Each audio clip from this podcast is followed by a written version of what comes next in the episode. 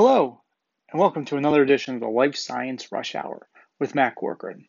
I hope everyone's having a great Tuesday.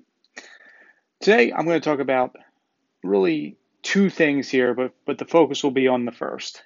Um, yesterday, it was reported that AbbVie um, and a couple of other drug makers had reached a tentative agreement or settlement um, regarding synthetic testosterone.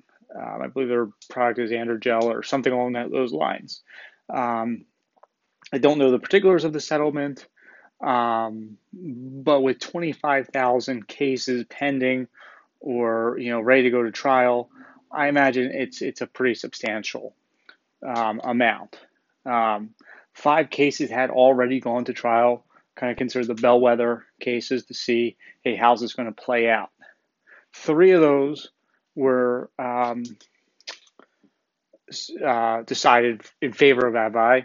Two um, actually were, the other two actually were, um, AbbVie was, was considered not liable for the health conditions of the claimants. Nonetheless, they were still, um, a verdict was still rendered against them for basically misleading consumers and doctors. The initial payments or settlements or um, verdict was one hundred forty million dollars and one hundred fifty million dollars respectively. They, of course, appealed this. It was cut down to, one of them was cut down to, I know, three point two million dollars. They're again appealing that. Um, so as you can see, things were kind of going in AbbVie's favor and the other drug makers who, you know, it was all kind of the same product, just different names, um, you know, synthetic hormones, um, synthetic testosterone, um, all kind of play in the same field. So yeah, they were winning cases, but with twenty-five thousand ahead of you, obviously that's going to be a huge, huge legal burden if you were to go to fight all those. So, you know, I think they probably did the prudent thing from an economic standpoint and said, hey, you know, we have some leverage here. Let's see what we can settle out and let's try to end this chapter, um, and move on. So what can we learn from this? Well, there's a couple things. And, and you're going to have to reach out to your broker if you're a small pharma or small biotech or just have a, a recently approved product. Um, the first thing is batch coverage. Batch coverage is pretty confusing to a lot of people.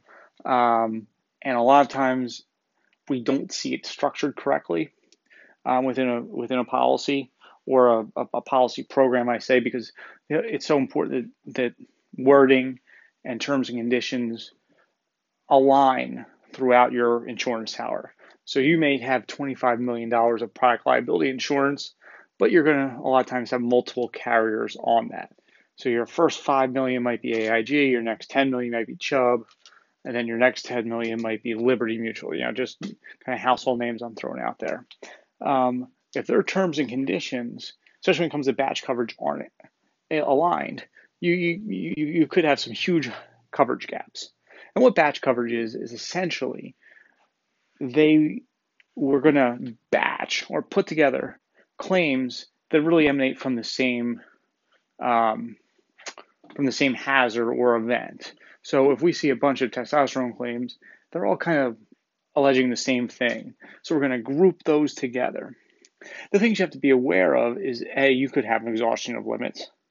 Um, depending on how they say these claims, you know, when does when does the batch start? Um, you may not allow it. It may not allow to go over multiple policy periods. Um, you may be allowed to go over multiple policy periods. It all depends. You know, you may have you you, you should have only one deductible or retention, but if it goes over multiple pol- policy periods, you could have multiple retentions. So there's a lot of things to look at. I can't really get into the particulars because I'd have to look at a policy. But the big thing is it can be a huge impact on your bottom line.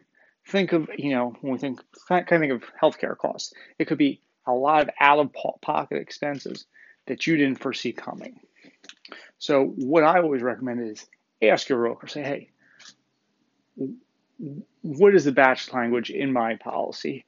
And explain to me in English, so I understand what it is, what would happen over a multi-year product litigation um, with, you know, ten thousand claimants. because that's really how you're going to get to the bottom of it and have a good grasp on what you're doing. The other thing to be cognizant of is punitive damages. Most or a lot of states don't allow an insurance company to pay punitive damages. They say, hey, this is kind of a penalty, and it's it, it leads to hazards that insurance isn't intended to, to cover. There are ways around this, though.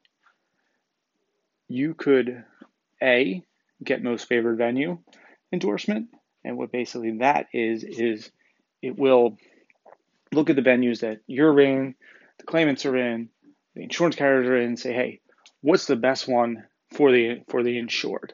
What's the most favorable? You know, can any of these venues pay punitive damages? If they can, then your insurance then your insurance company should be able to pay um, the punitive the, the punitive damages. Of course, up to the policy limit. As we all know, those punitive damages can get pretty high. So um, it could be it could be a, a, a limits exposure, uh, meaning, hey, you're exhausting everything. Um, the other way to do it is through what's called a puny wrap. Essentially, that is it's a it's an insurance it's an additional insurance uh, policy. It sits alongside your product's liability. It's insured by a non U S carrier typically. And it's essentially pays punitive damages to you. Um, it's a non-licensed U S insurer is the best way to think about it.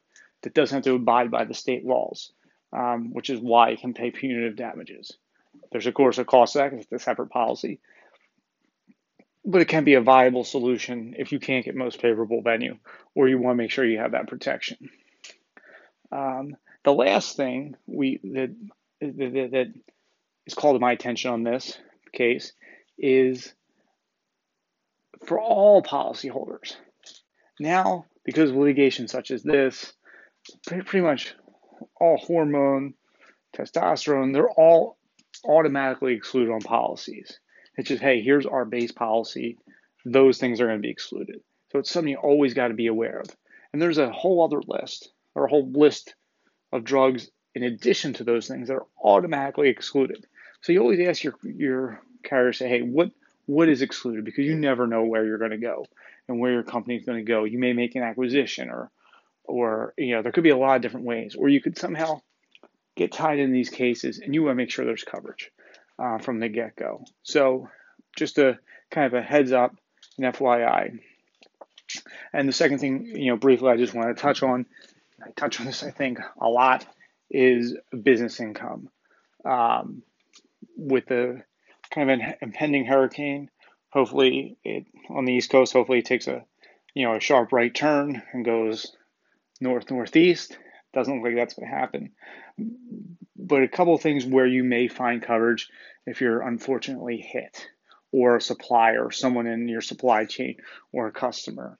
Um, obviously, those are all, if you're hit, it's business income, regular property damage. Um, if a supplier or um, customer, key customer hit, that's contingent business income. So things to be aware of um, in the event, you know, you, there, there there is an interruption in your business. The other place, and that's often overlooked, is what's called civil authority, um, where when with these hurricanes, we always find claims under this. Essentially, that is if, let's say, a, br- a road is closed due to flooding, um, and it's impassable, or basically the government shuts something down because of a, a loss. So you're on a barrier island, you can't get across because the bridge is deemed unsafe because of wind damage, and that's where your key manufacturer is. That's civil authority, and that can be covered under business income as well. The the real caveats are it can be um, limited by miles, you know, distance from your location or your supplier's location, and then there's a a, a pretty firm time frame: thirty days, sixty days, um, maybe ninety days. So it's just something to be aware of. If you're, you know, God forbid, someone in your supply chain or you suffer a loss, just be aware of that. Hopefully, none of it actually comes to fruition, but you know, just a kind of a heads up. So that's all I got for today. I appreciate you listening. Ever have any questions, comments, feel free to reach out. you can get me on email, Matt, M A T T, at mattcork, M A T T C O R C dot com. Um, you can get me on my website, mattcork dot com. I'm on Twitter, M X C three ninety, um, Facebook uh, as well. Just search Matt Corcoran. You'll see me. Um, love to hear from you. And, you know, be safe out there. Take care.